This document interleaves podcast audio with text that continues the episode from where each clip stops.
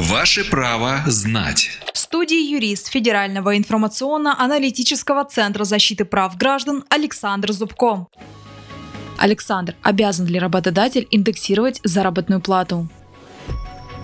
Трудовой кодекс обязывает работодателей индексировать заработную плату. При этом бюджетные организации производят такую индексацию на основании требований трудового законодательства и иных документов федерального уровня, а вот частные организации – на основании внутренних нормативных актов.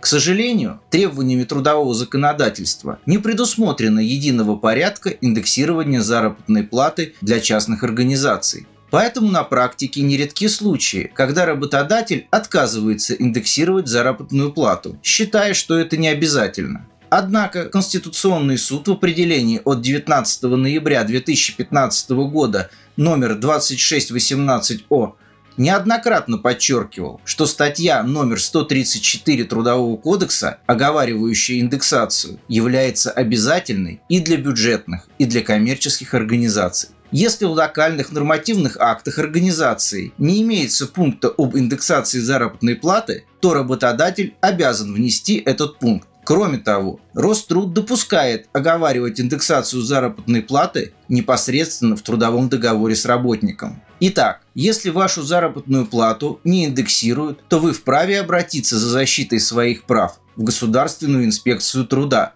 соответствующего субъекта Российской Федерации. Для этого вам необходимо направить жалобу на бездействие работодателя в части вопроса об индексации заработной платы. Также обжаловать незаконные действия работодателя можно в суде. Правовую справку дал юрист Федерального информационно-аналитического центра защиты прав граждан Александр Зубко. Ваше право знать.